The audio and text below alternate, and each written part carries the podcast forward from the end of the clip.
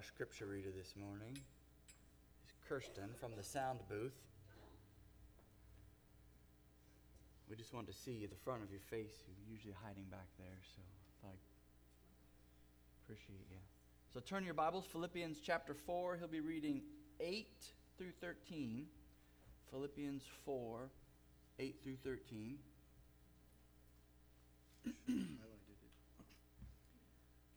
Finally, brethren, whatever is true, whatever is honorable, whatever is right, whatever is pure, whatever is lovely, whatever is of good repute, if there is any excellence and if anything worthy of praise, dwell on these things.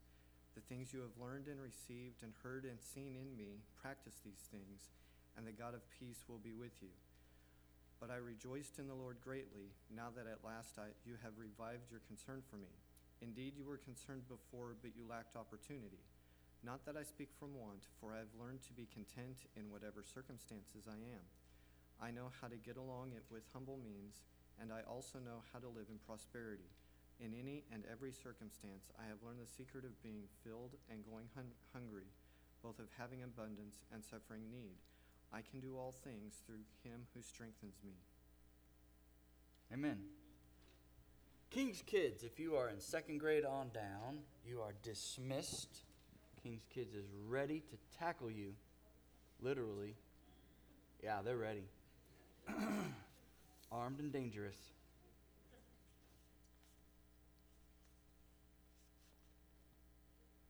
So, Philippians chapter 4, Paul is winding up his letter to the church in Philippi.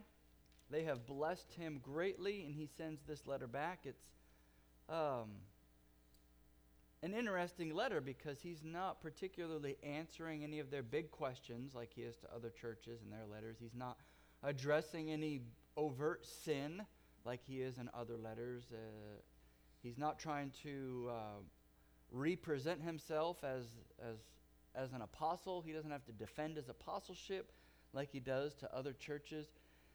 Man, this is one of those letters you, that you just like to write. It's like everything's kind of going well.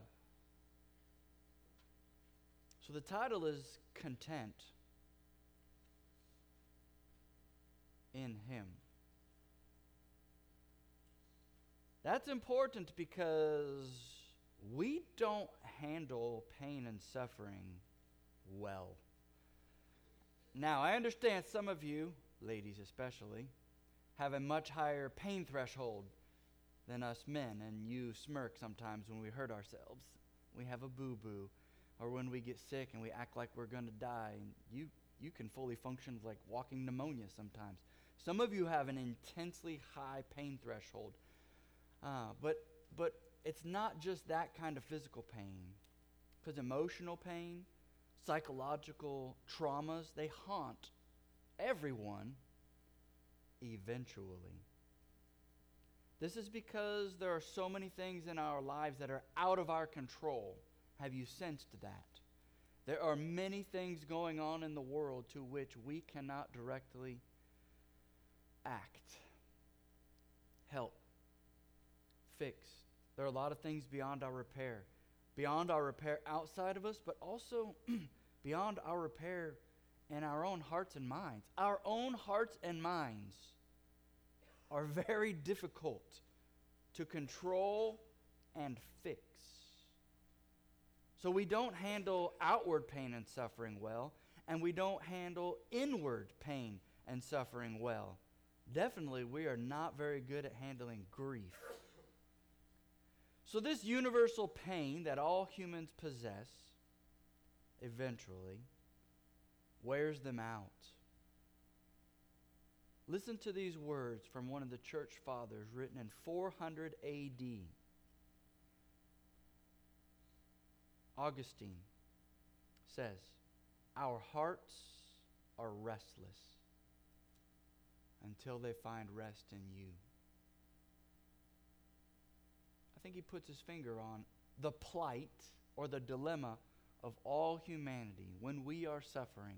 We are not going to find contentment unless we find it in God. Doesn't mean we can't go to the doctor, doesn't mean we can't pursue good, healthy counseling and therapy, but ultimately, our true rest is only in Him. This is what Paul is aiming at today. Last week, we saw that Paul guided us to dwell on and practice things that directly connect us to God Himself. Whatever is true, whatever is honorable, whatever is right, whatever is pure, whatever is lovely, whatever is of good reputation, if there's any excellence, if anything is worthy of praise, let your mind dwell on these things. And then in verse 9, practice these things. He says, absorb them, focus on them, and do them. Let godly things influence you to be a godly person.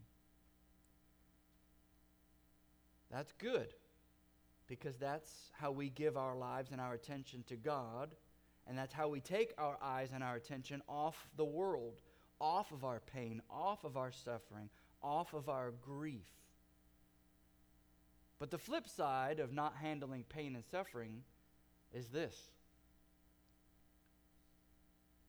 We don't also we don't handle prosperity well either.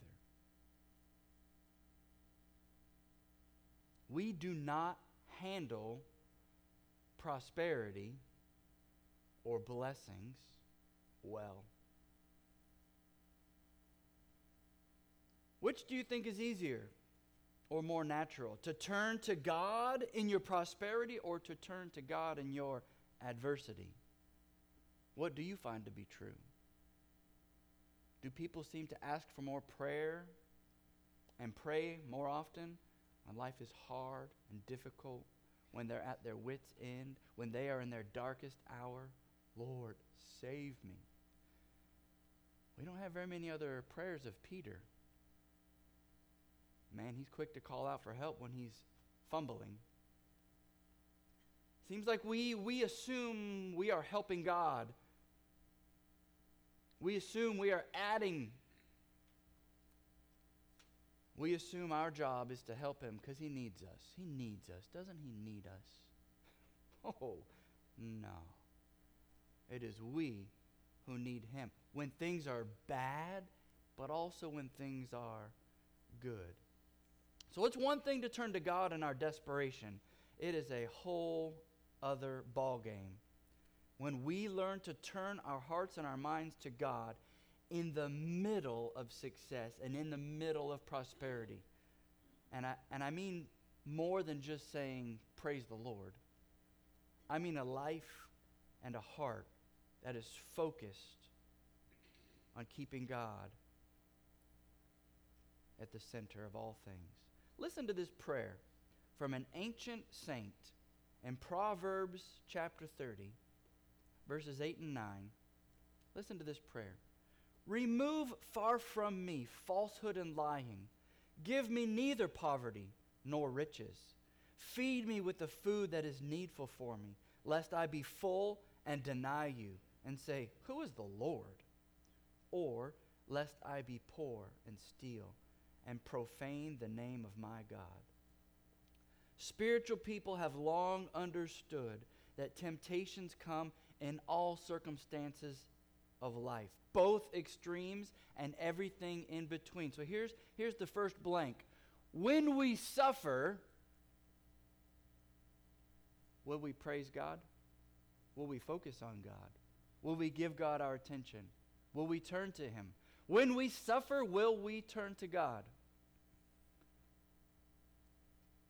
Sometimes. Sometimes we'll seek revenge first. Sometimes we'll try to get in the last word. Sometimes we'll try to get even. Sometimes we try our way and fail and then come to God. It needs to be our, res- our most natural response that when we encounter the difficulties of life, we turn to God. But also, when we prosper, will we turn to God? when things are going great? Will it be our first inclination to say, Praise the Lord? Or will it be our first inclination to ask, God, is this for me or should I give it away? When God prospers us, it's not always for us. In fact, it's not about us. When we make life about us, we miss the fact that everything we get is a gift from God.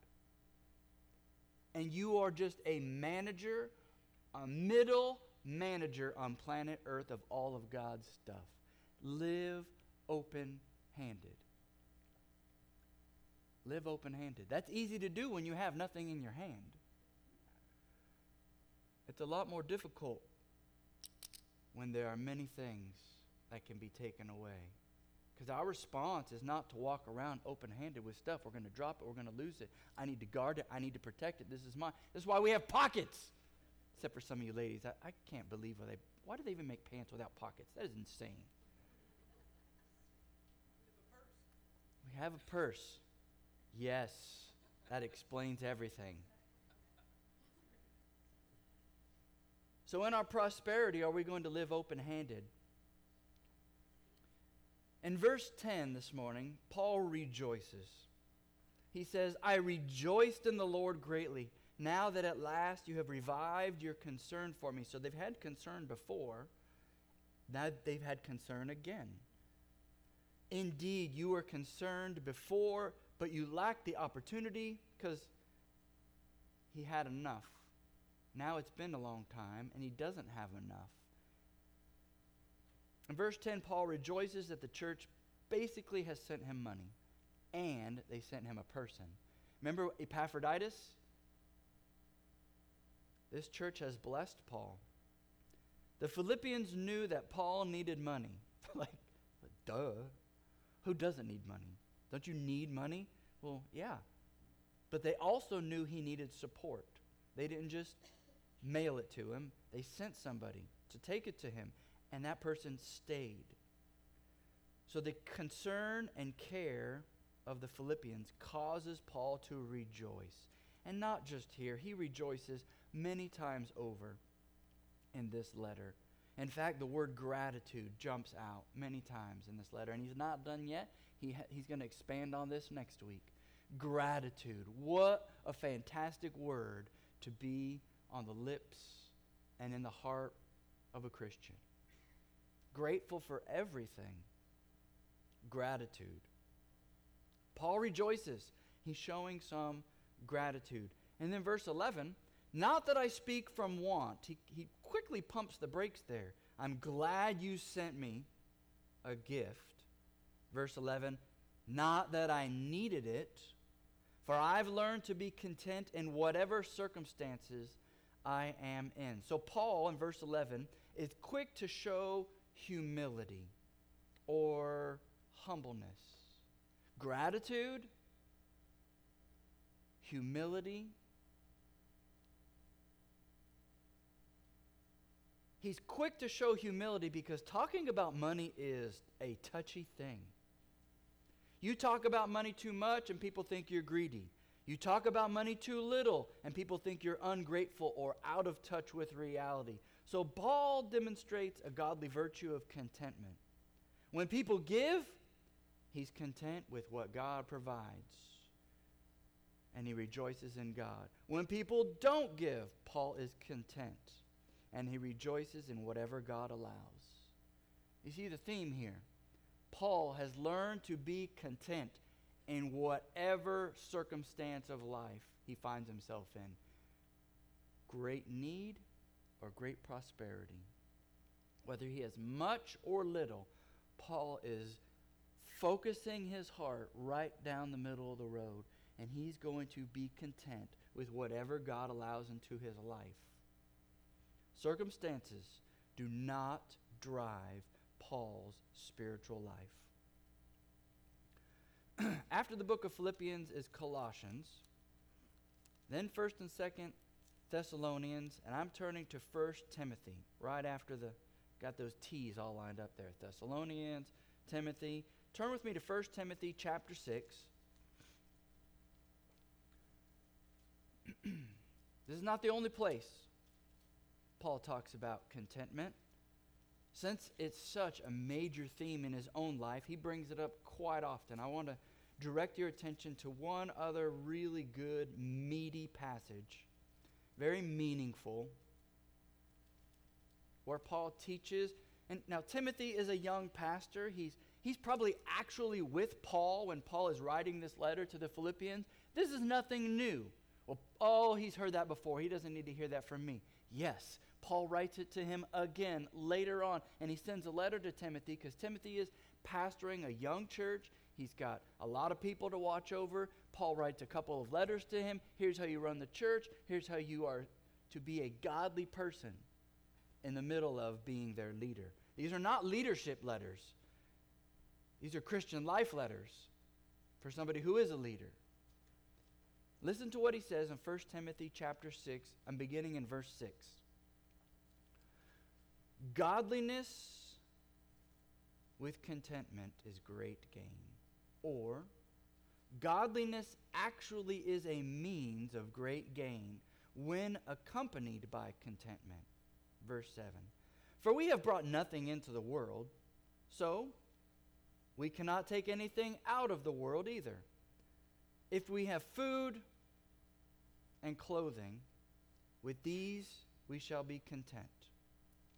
But those who want to get rich fall into temptation and a snare and many foolish and harmful desires, which plunge men into ruin and destruction. The love of money is a root of all sorts of evil, and some, by longing after money, have wandered away from the faith and pierced themselves with many a pang. But flee from these things, man of God. Pursue righteousness, pursue godliness, pursue faith, love, perseverance, and gentleness. That list sounds very familiar. Sounds a lot like Philippians chapter 4. Whatsoever is true, honorable, right, pure, lovely, good repute, excellence, commendable. Why? Paul knows if you don't focus on godly things, you will not live a godly life. Be content with what you have, not what you don't have. He doesn't say that, but he's saying that. Be content with what you have, no matter how little it is, and stop focusing on what you don't have or on what other people have. Have you ever have you ever thought about that before? Well, I'm not it's not that I have it. I'm just I can't help think about it cuz they have it. in today's media-driven circus with screens in front of us 24/7, we see what other people have and we forget what we have. We, we look at what's six inches away and forget about the people in our own house. We look at, we're watching somebody else live life. That's not, they're not living life. Live your own life. Be content with what you have. So, godliness with contentment is great gain.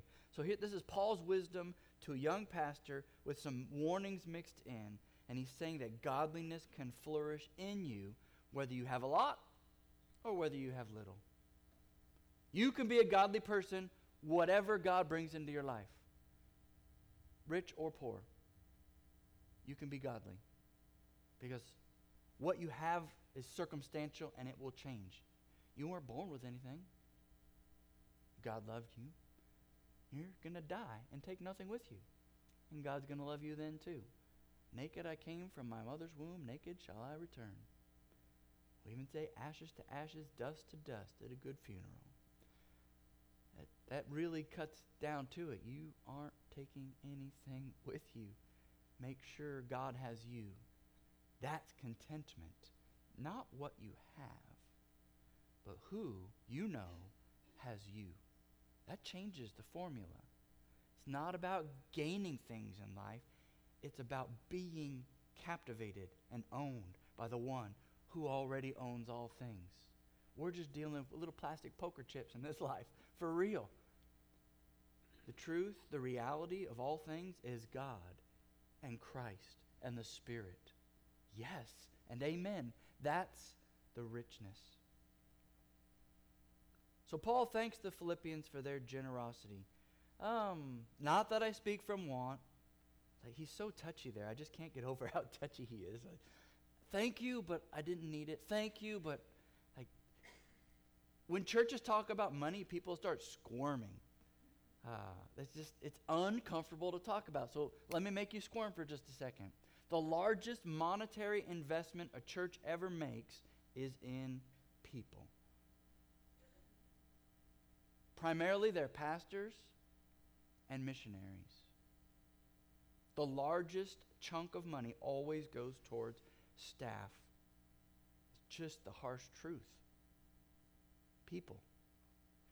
In a couple of weeks, we're going to have Pastor Kevin Strope here to give you an update on his many adventures in ministry. Because you've invested in him, and he wants to tell you how it's going.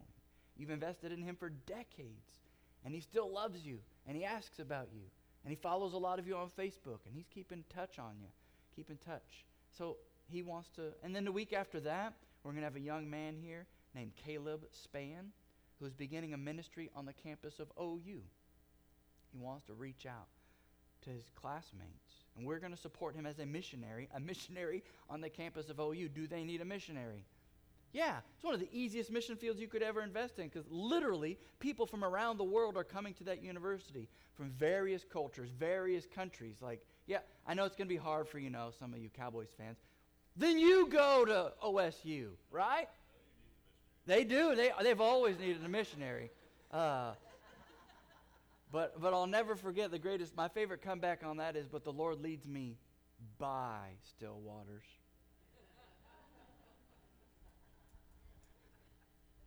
Keep, keep moving. Keep moving there. Uh, so, our officers, our elders, our deacons have decided uh, to invest money in people more than facilities. And we invest in facilities. We like the air conditioning. We like the lights to be on. We like things to work. We need new crayons and new desks. And we need new, we do. But that's not where the bulk of our money goes. It goes to people. Um, and anytime I pause and think about it, it kind of fascinates me. We don't charge you anything. It's one of the first things in ministry that drove me crazy, kind of made me scared. We don't send out bills. Everything we get here is a free will donation. That's it. It doesn't cost to be a member. Doesn't cost to come in. This is part of our community service. It, you come. You want to be here? You come. We're not going to charge you. We have somebody at the door, you know, like a bouncer. Show me your membership card. Oh, you're late. You owe this. Like, they would enjoy that. they harass you enough when you come in, right? Our security team, they, they love you. They get to know you. But um, that just boggles my mind. Everything we have here has been given. Everything. Everything here is a gift. Every pew, every every strand of carpet, every light bulb, all of that. Every person, every staff member we've ever had is because people gave to make that happen. Paul is very grateful. I'm very grateful. We rejoice when people give because you're giving to the Lord, and then the God's people decide how to spend that money. It's fantastic. No one's forced to give. So thank you for your great generosity. In verse 12, what makes Paul so content? What makes him rejoice the most? Well, he knows something, and he's sharing his wisdom with us in verse 12. He says, I know how to get along with humble means. That's a nice way of saying barely enough. I know how to get away with humble means. I know how to survive with very, very little. And I also know how to live in prosperity. Prosperity is more than enough. In any and every circumstance, I have learned the secret. That should make you listen. Oh, he learned a secret. I've learned a secret of being filled and going hungry. Like, I like that filled part. I don't like that going hungry part. I like that. Filled. I mean, we're looking forward to that, right? You got you got meat marinating in the fridge at home. You're ready to get your grill on tomorrow. You're we're ready to get your grill on today. Like we enjoy, we we like being satisfied. There's something that brings out the contentment. Something about a good meal brings a lot of contentment to people. But what about not having a meal? That's hard to be content when your tummy's rumbling. It's hard. Paul says, here's the secret. I've learned a secret. Take notes, write it down. Being filled, going hungry, having abundance, or suffering need. The next blank is a literal translation of verse 13. I have talked about this verse in a couple different series where we talked about some of the most misinterpreted or misused verses in the Bible if you were here back then. This is one of the most abused, misused, misunderstood verses in the Bible. Philippians 4:13. A lot of athletes will put it on tattoos. They'll put it under their eyes. Philippians 4:13. They want to win the game. They want to win the championship. They want to overcome some adversity they have, and it's a game. God is not talking about a game. He's talking about something way bigger. He's talking about your everyday life and the struggle you live in when you feel like you don't have enough or when you do have enough and you take your eyes off of Jesus. When you fall victim to the very thing the book of Proverbs was praying against God, protect me, lest I have my fill and I say, Who's the Lord? I don't need the Lord. My barns are full. Protect me from poverty, lest I steal and profane your name. Protect me. Protect me. This is what Philippians 4:13 is about. Paul is saying, God is protecting me from abandoning him. This is a, a verse about faith in Jesus Christ. This is a verse about the temptation to walk away from the faith or to dishonor God. This is not a literal verse. I can do all things through Christ who strengthens me. Really? So if I pray to Jesus, I can jump over this building? That's all things. Really? If I pray to Jesus more than the other team, I'm going to win the game? Is that what this verse means? No. Context. He's talking about contentment, whether he has little or whether he has much. Here's the literal translation For all things, I have strength. I have strength in the one strengthening me.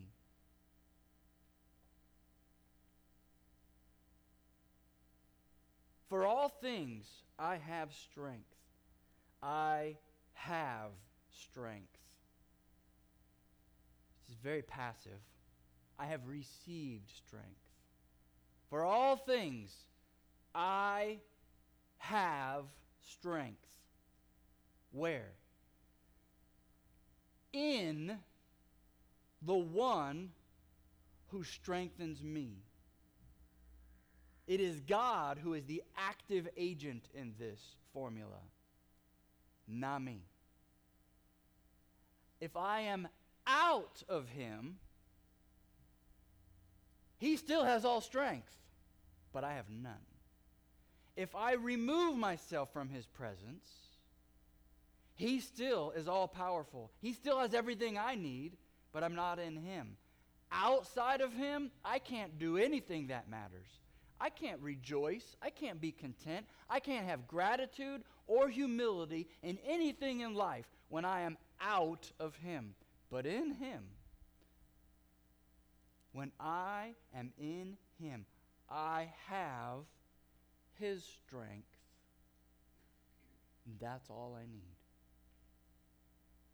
See, the emphasis here is on God providing the strength to those who are in Him.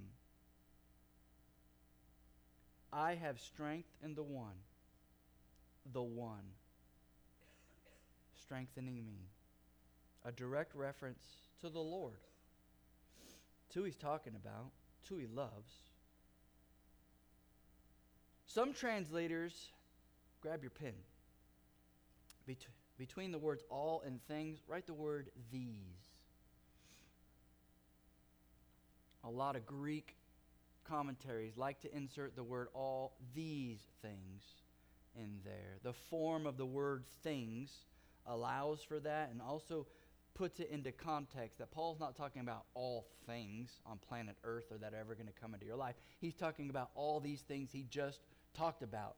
It's a direct reference to the immediate context of contentment, whether I have much or little, whether I have humble means or prosperity. Those are the things and everything in between. Wherever I find myself in life, all the things or all the circumstances of life. How can I survive in life when life has ups and downs? For all these things in life, I have strength in the one who strengthens me. I like that he uses the word strength twice. Whether I'm filled or empty, I can keep faith in God. That's what this is a statement about faith in God. And he said, This is my secret. This is his contentment secret. Jesus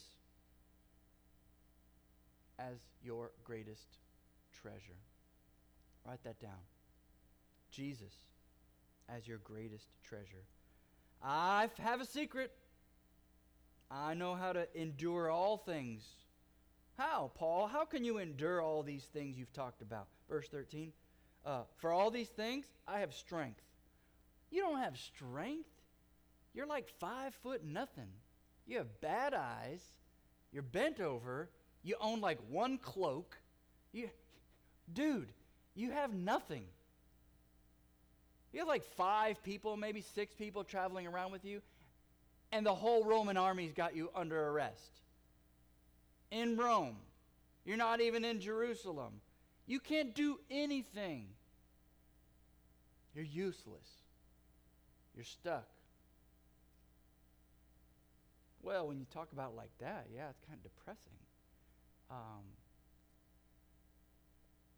Paul's response uh, I have a secret.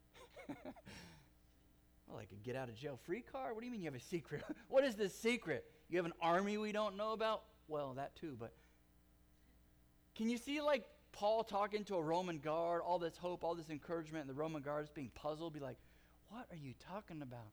And then Paul kind of lowers his voice, I have a secret. Pull out his sword. What do you mean you have a secret? What would Paul say? I have Jesus. He's alive. He's with me. Better yet, I'm with him. I'm in him. All these things, I have more than enough strength to overcome this because I'm with him who strengthens me. Jesus is Paul's greatest treasure. Let me ask you for a second. When did Jesus become Paul's greatest treasure? Spitball in here. What do you think? When when did Jesus become his greatest treasure? I see lips moving, but I'm not hearing anything. Yeah? When when was that? Yeah, on Damascus Road. That was my first impression too. Like, oh yeah, Damascus Road. That's totally when Jesus caught Paul's attention. Um, and then I was just curious, so I read the rest. I read I read Paul's life in Acts again, well, and I came up with a different conclusion, because that's where I was too. I think Jesus got Paul's attention at the stoning of Stephen. When Stephen is dying, instead of speaking against, instead of pleading for forgiveness, pleading for freedom, please spare my life. I, I don't know, maybe he's got a family, maybe he's got kids. Oh, my, I'm young, don't kill me, I'll do anything. He's not pleading for his life. He's saying, Lord, forgive them. And he, his face is shining with the presence of God. He sees Jesus as he's dying. I think that got Paul's attention. These people are strange. Now, at that moment in time, Paul took that focus of Jesus and tried to snuff it out. Jesus got Paul's attention, and he was fighting against it for the rest of his ministry as a Pharisee. And then on the road to Damascus, Jesus captured his heart. So that's his conversion. But Jesus had been working on him in previous circumstances. So I think that's interesting that Paul never lost contact with Jesus, either as his enemy or as his friend. And Paul had seasons of life that were peaceful. When I, when I reread his life, Paul lives in the city of Ephesus for an extended amount of time, approximately two years. Things are peaceful. He lives in Antioch of Syria for a few years where he's preaching and teaching and things are peaceful. but then trouble came to both of those places because Paul wouldn't shut up about talking about Jesus. So in Ephesus, he's run out of town. In Antioch, he even has he has to fight Judaizers, people coming up from Jerusalem, saying you all need to be all these Gentiles need to be circumcised. He even has to have a face off with the apostle Peter in Antioch. Like, ah, why can't we? Paul has learned appreciate whatever you have, whenever you have it, wherever you are, no matter what. Because if you have Jesus, you're fine. When times are great, Paul rejoices. When times are rough, Paul rejoices. It's the same. This guy has learned the secret of contentment. It's knowing that Jesus is with him at all times. Have you learned that? The Christian life is about Jesus as your life. Write that down. Where you are, and you look for these phrases, these phrases in blue, as you're reading through your Bible, as you're meditating, as you're reading. Look for these uses, especially in Paul's letters, in him, through him, and with him. The dude is addicted to the presence of God. He does not want to live a second outside of the presence of God. And so when he encourages people, when he talks to people, the introductions of his letters and the conclusions of his letters, he almost abuses these phrases to those who are in Christ. Blessings to those who are with him, who are in God the Father, with Christ, through him, all over the place. He loves Jesus. He is captivated by Jesus as his life. On the last week of camp a couple weeks ago, the speaker made a big deal about this phrase, all in, about being all in with Jesus. And uh, all in, I love that phrase. I've been mulling it over for a long time.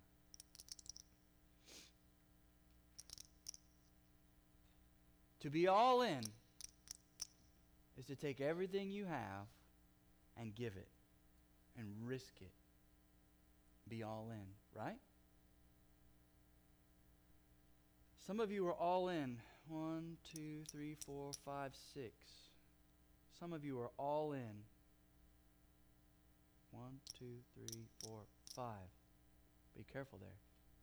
Some of you are all in at an early age. You gave Jesus everything you had. Or 13, 14, 15, 16.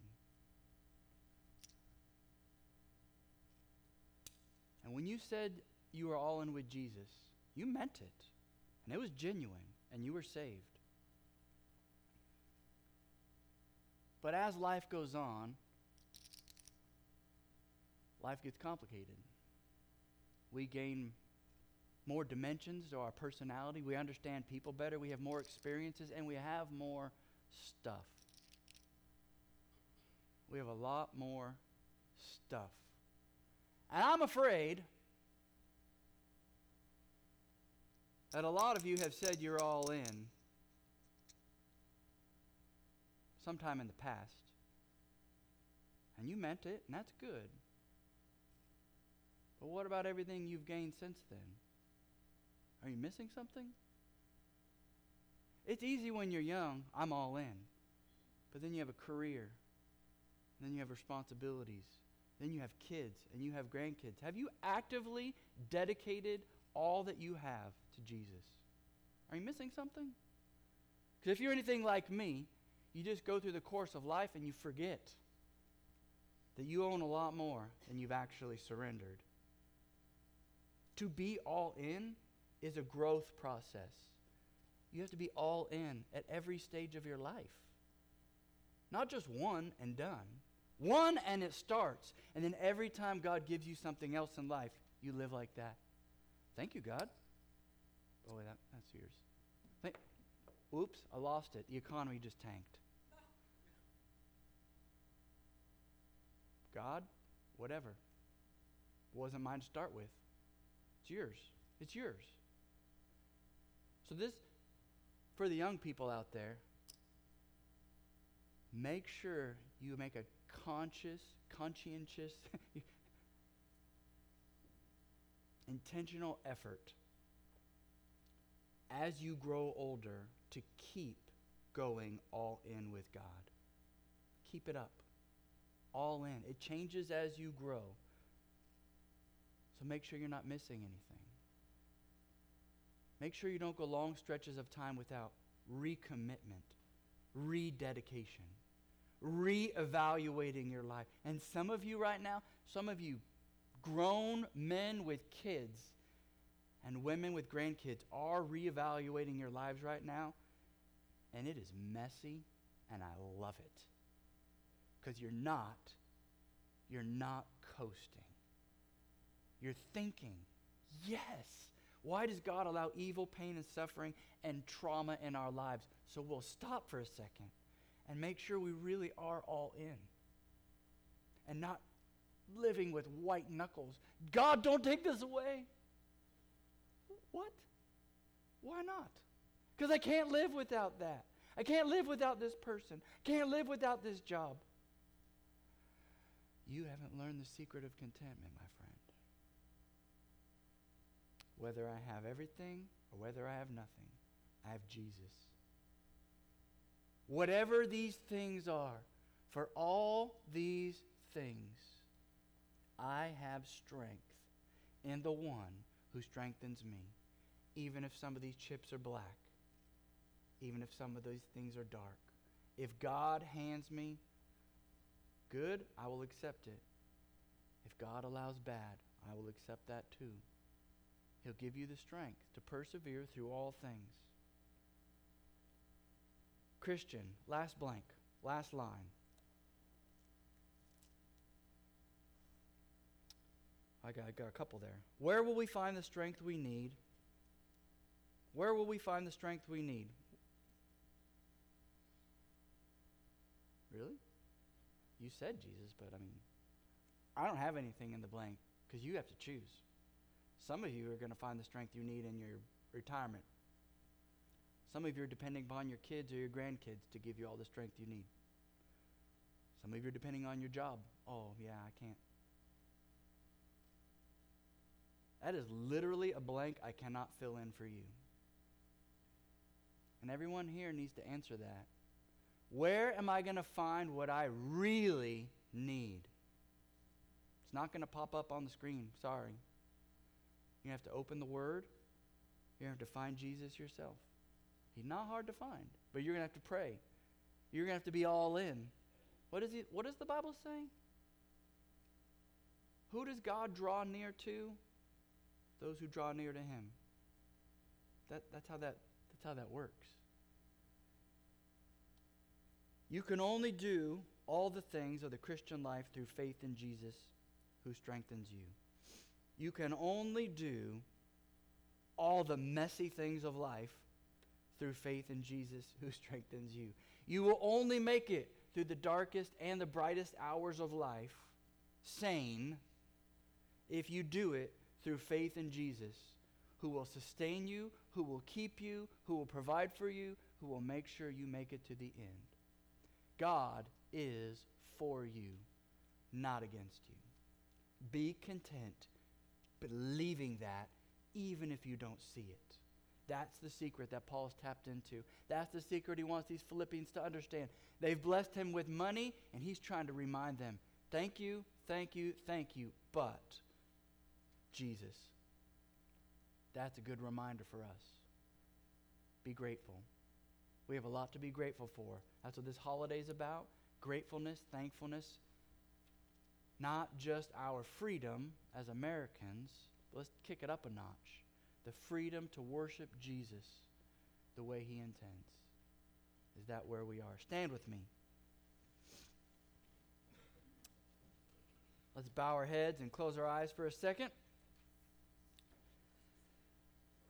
and think about being all in. Is there something in your life you have uh, just taken for granted, not dedicated to the Lord, not given to the Lord, not consecrated to the Lord? Is there something in your life you have been tight fisted about? something you have sworn up and down that you'd never want to lose, never want to leave, never want to see go away? Is there something in your life that has become an idol? Is it your health? Is it your job? Is it your kids living in proximity to you? What is it that you need to release to Jesus this morning and put back into his hands? What is it? Your college choice, your career, your plant, release it. Think about that for just a second. Take a quiet moment and ask God, is there anything I'm missing? Because I, I want to be all in.